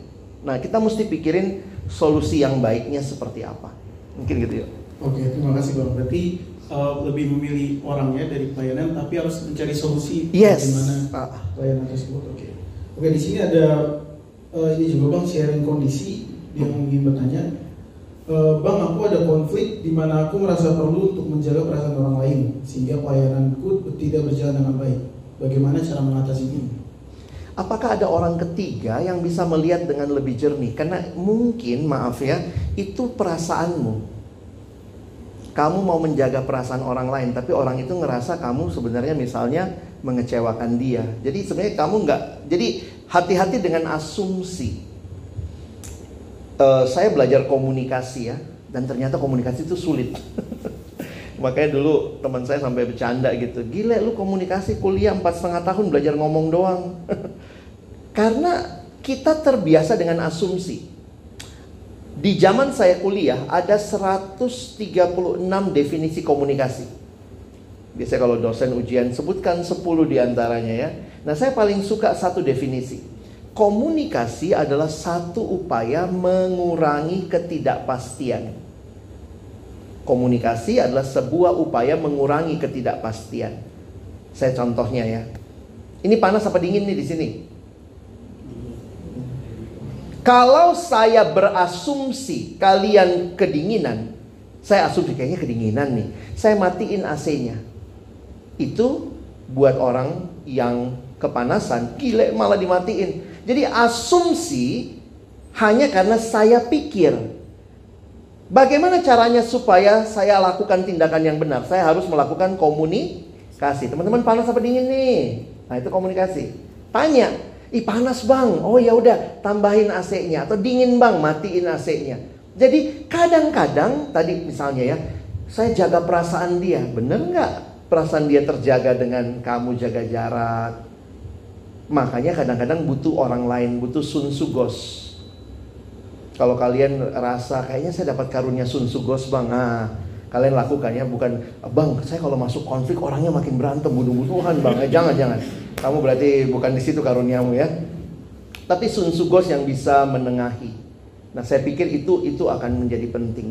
Kalaupun nanti kamu tetap menjaga jarak karena dalam kaitan menjaga perasaan dia saya pikir itu proses waktu tapi akhirnya sebaiknya ya kita komunikasi lah Walaupun kadang nggak gampang ya.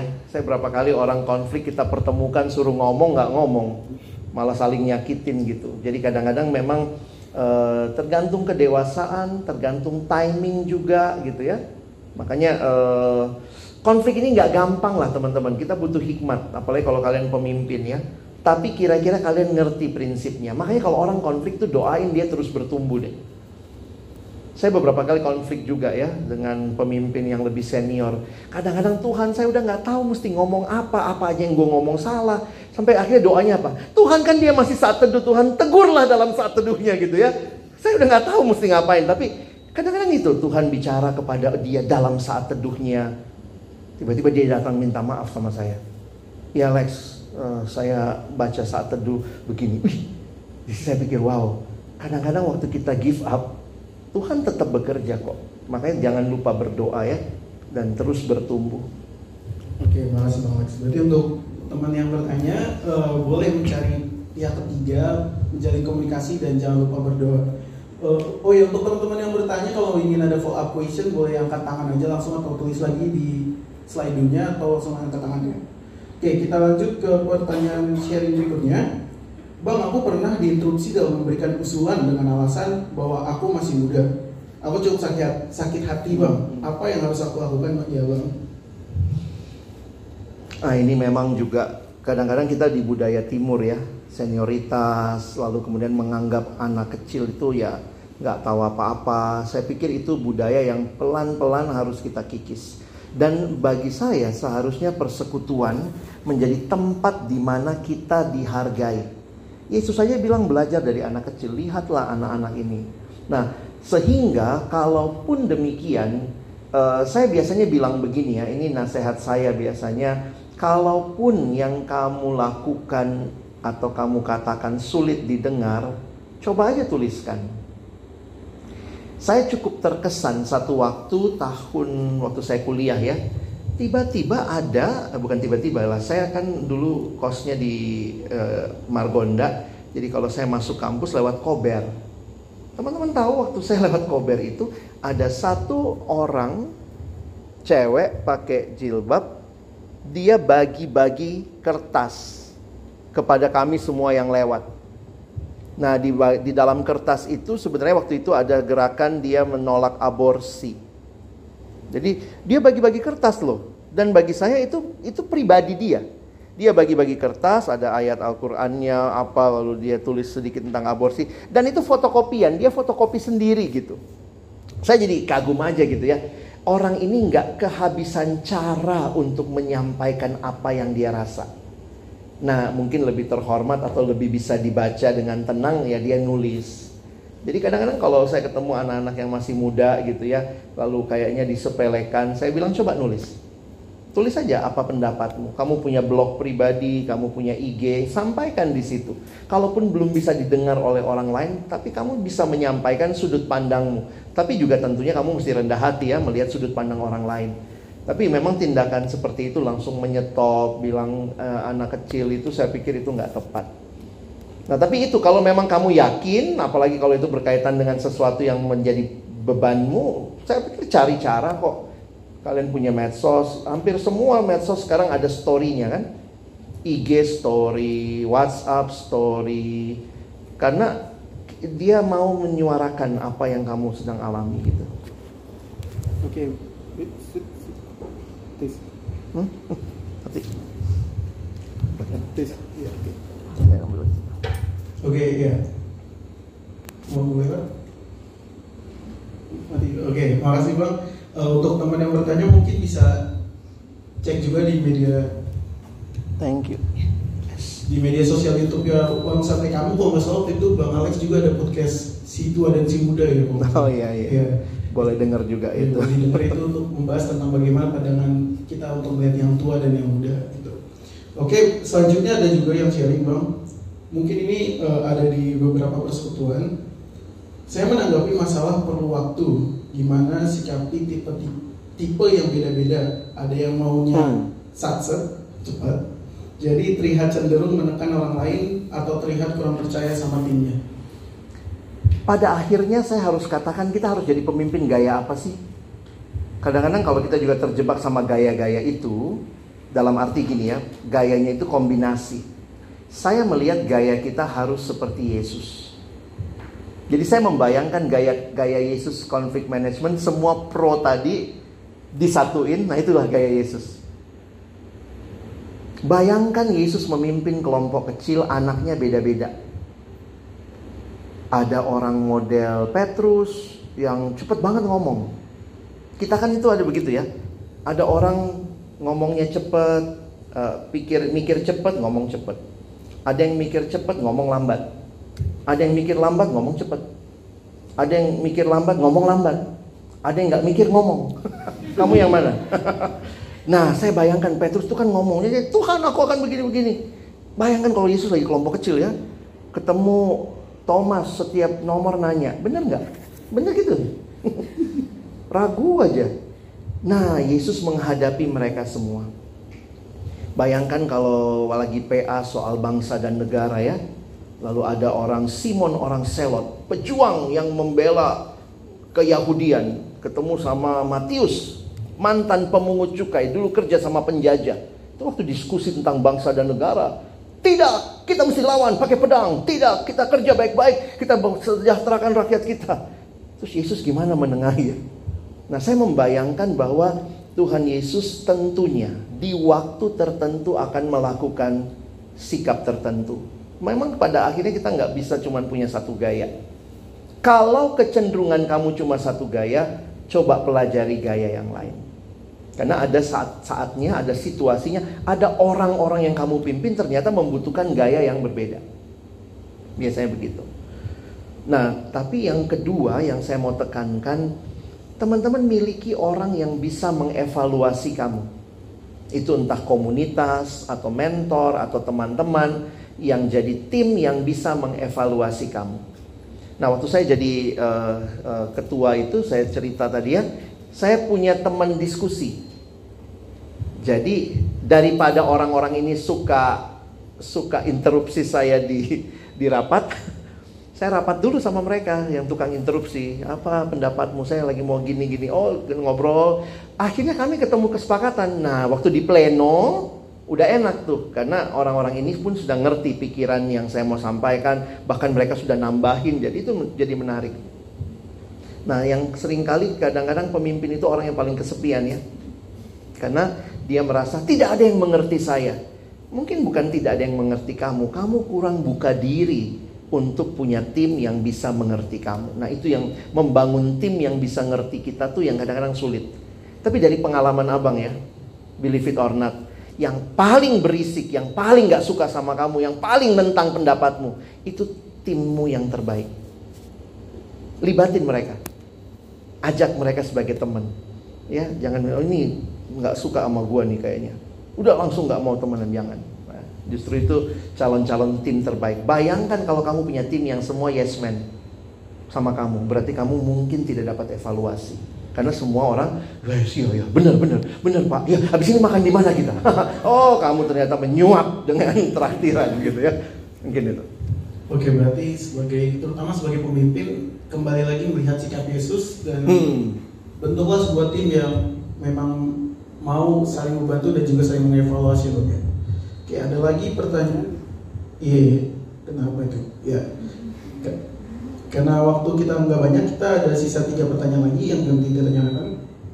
Jadi uh, ada pertanyaan, bang di wadah pelayananku ada tim pelayan yang diprotes banyak orang karena haus jabatan dan penerimaan, tapi sudah senior, jadi semua bingung menunggunya. Abang ada saran kah? Kalau dia ada di sini bertobat. Kalau dia nggak ada di sini kirim rekaman. Enggak lah. Ingat perlakukan dia sebagai manusia. Itu aja sih.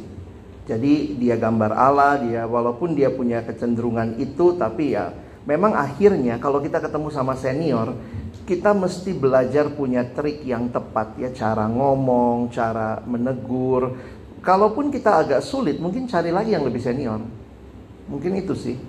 Tapi poin saya adalah uh, perlakukan orang itu sebagai manusia. Jangan karena kita nggak suka langsung kita udah nolak gitu. Kita nggak, jadi kita kayak nganggap dia nggak ada. Bagi saya itu satu hal yang sebenarnya jadi hal yang uh, kadang abang mikir gini ya. Kenapa sih Tuhan kasih saya tim yang sulit? Kadang-kadang gitu kan punya pengurus sekian sulit banget yang ini nggak bisa diajak kerja sama ini ngambek melulu yang satu begini. Kadang-kadang saya pikir ternyata bukan cuma buat mereka loh ternyata itu cara Tuhan mendidik saya. Saya masih bisa nggak mengasihi orang yang beda pendapat? Saya masih bisa nggak jangkau orang yang mungkin tidak suka sama saya? Nah ternyata setelah selesai kepengurusan makanya saya biasain evaluasi pribadi. Sama kayak saya bilang sama istri saya makin saya lama bersama kamu saya makin kenal diri saya Nah, mungkin juga kamu di akhir kepengurusan atau waktu evaluasi pribadi bisa bilang gitu, teman-teman terima kasih ya, ternyata Tuhan mengajar saya sabar lewat kalian. ah, saya pernah minta sabar, ini ternyata jawabannya. ya. Kadang-kadang kita nggak mungkin sabar atau bukan sabar. Kita Tuhan kasih kita kucok-kucok dalam pelayanannya si kurang cocok si kurang cocok gitu ya. Nah, untuk apa? Untuk membentuk kita juga. Jadi makanya kalau kamu bisa lalui dengan baik, kamu jadi pemimpin yang lebih baik. Oke, langsung next aja dulu ya bang ya. Hmm. Eh, bagaimana jika konfliknya adalah antara saya dengan diri sendiri? Hmm. Apakah berhenti sejenak dari pelayanan di gereja adalah hal yang tepat? Boleh lanjut pertanyaan terakhir, mana tahu okay. ada kaitannya? Boleh pertanyaan terakhir, Bang, gimana kita memberikan solusi dari suatu masalah yang orang lain justru mau menghindari dari masalah yang mau kita selesaikan? Kalian perlu uh, yang terakhir dulu ya kalian perlu memahami dalam dalam manajemen konflik sebenarnya ada pihak-pihak yang sunsugos tadi. Kita mesti perhatikan sunsugosnya mau jadi seperti apa. Karena perlu kenal dua pihak perlu pembicaraan dua pihak. Saya karena memimpin organisasi juga kadang-kadang kalau ada konflik kami harus manggil dua pihak. Kadang harus ketemu dengan dua pihak terpisah dulu lalu kemudian ketemu bareng-bareng, lalu kemudian melihat dan saya ketemu beberapa kali deadlock. Dan buat kami ya, aduh, ini kan pelayanan, ini kan pekerjaan Tuhan kok orang begitu rupa saling mempertahankan pendapat. Nah, jadi kalau situasinya mungkin sulit atau apa, saya pikir uh, ya diperjuangkan. Bagi saya begini, diperjuangkan. Kalian ingat kasus yang terjadi pada Paulus dan Barnabas? Saya nggak angkat di sini ya tapi bagi saya, ternyata konflik juga bisa berakhir perpecahan yang apa istilahnya ya? Karena mereka pecah, tapi yang menarik adalah mereka tetap sama-sama melayani. Kadang-kadang kalian kalian lihatlah gerejamu, mungkin gerejamu adalah gereja yang pecah dari gereja sebelumnya kan? Tapi bagi saya adalah itu mungkin juga cara Tuhan mendewasakan dan membuat kita tetap melayani bahkan melayani lebih lebih luas. Jadi memang sulit untuk kita hanya mempunyai satu pendekatan terhadap konflik ya. Kamu harus lihat menyeluruh, terus kemudian coba selesaikan dan lihat nanti ujungnya di Alkitab ada beberapa teladan. Tapi inti yang menarik adalah kalaupun pisah, pastikan sama-sama melayani. Jangan jadi barisan sakit hati yang satu ngambek nggak mau ke gereja tinggalkan Tuhan. Bagi saya itu bukan solusi dari sebuah penyelesaian konflik ya. Kalau konflik dengan diri sendiri, bagaimana? Paulus alami itu. Aku tahu apa yang aku harus lakukan, tapi bukan itu yang aku lakukan. Roma pasal 7. Daud juga, aku bergumul dengan dosaku. Nah, kalau perhatikan konflik seperti itu yang terjadi dalam diri, maka penyelesaiannya adalah kehadiran Tuhan sebenarnya. Kehadiran Tuhan menolong kamu untuk melihat. Nah, karena itu teman-teman juga tetap menurut saya coba cari pihak ketiga. Pihak ketiganya itu bisa macam-macam ya. Saya pernah misalnya waktu konflik sama diri, saya baca buku rohani. Saya kan nggak kenal penulisnya, tapi melalui buku itu ternyata Tuhan bicara kepada saya. Jadi jangan tinggal diam, di dalam Alkitab ketika ada pergumulan itu penulis-penulis Alkitab seperti pemazmur dia datang sama Tuhan. Menariknya Daud itu beberapa kali ragu sama Tuhan. Ayub itu ragu loh sama Tuhan. Sampai Ayub bilang gini, aku mengutuki hari lahirku. Ngapain aku lahir? Tapi dia datang kepada pribadi yang tepat. Jadi poin uh, teologisnya begini ya. Silahkan ragu lah. Tapi datanglah pada pribadi yang tepat dan izinkan pribadi itu membalut luka-luka ketidakpercayaan kita dan paling tidak Tuhan akan berbicara pelan-pelan kepada kita. Nah, jadi kalau orang yang langsung bilang karena dia ada konflik sama dirinya lalu langsung tinggalkan pelayanan, eh, ya mari mari ngobrol dulu lah. Ya saya nggak tahu juga misalnya pergumulanmu sedalam apa tapi jangan buru-buru solusinya meninggalkan pelayanan. Saya kasih contoh terakhir ya. Ada anak yang bilang sama saya, abang, saya lagi nggak nggak uh, konflik sama diri saya. Saya mau tinggalin pelayanan. Saya saat teduh nggak dapat apa-apa. Terus apa yang kau lakukan? Ya saya berhenti saat teduh. Dek, saat teduh aja nggak dapat apa-apa, apalagi berhenti. Jadi nasihat abang apa? Tetap saat teduh. Walaupun saya lagi nggak baik-baik aja, Ya nggak apa-apa juga. Kamu baik-baik aja kadang nggak dapat. Gimana nggak baca? Jadi maksudnya gini loh. Disiplin rohani tetap lakukan. Disiplin masuk kampus, kamu lagi seneng, lagi nggak seneng, tetap aja masuk kampus kan? Harusnya dalam rohani juga begitu, termasuk melayani.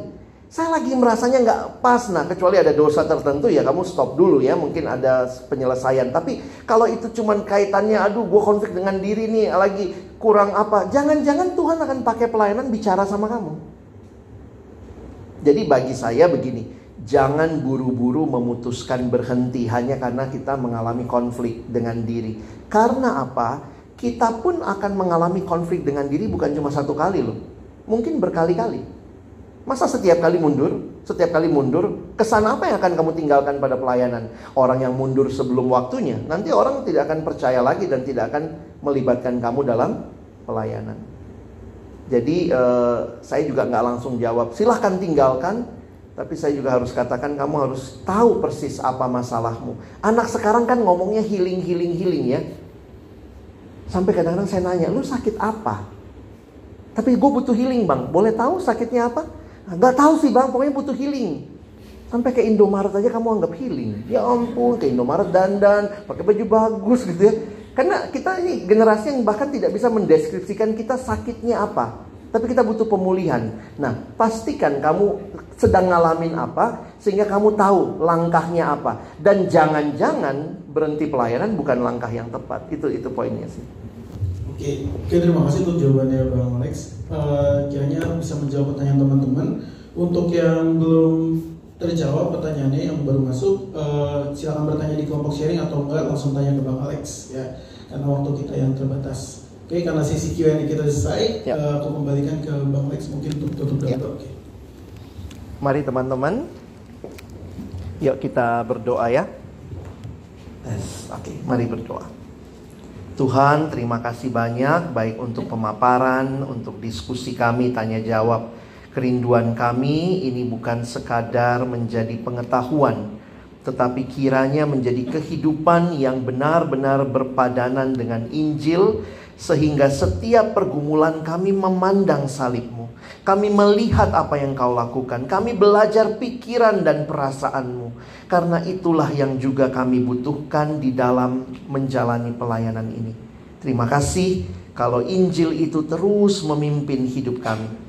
Kami baru saja merayakan Jumat Agung dan Paskah. Kiranya kematian dan kebangkitan Kristus menginspirasi kami untuk juga boleh merendahkan diri satu dengan yang lain. Supaya tidak semakin banyak konflik yang terjadi. Dan kalaupun konflik itu Tuhan izinkan terjadi, kiranya kami bisa menghadapinya, melewatinya di dalam dan bersama dengan Tuhan. Terima kasih berkati diskusi dalam kelompok boleh menjadi bagian yang kami juga saling membangun, mengerti diri kami dan juga saling membangun sistem yang baik dalam pelayanan kami. Kami menutup pertemuan kami dalam sesi besar ini di dalam nama Yesus kami berdoa. Amin.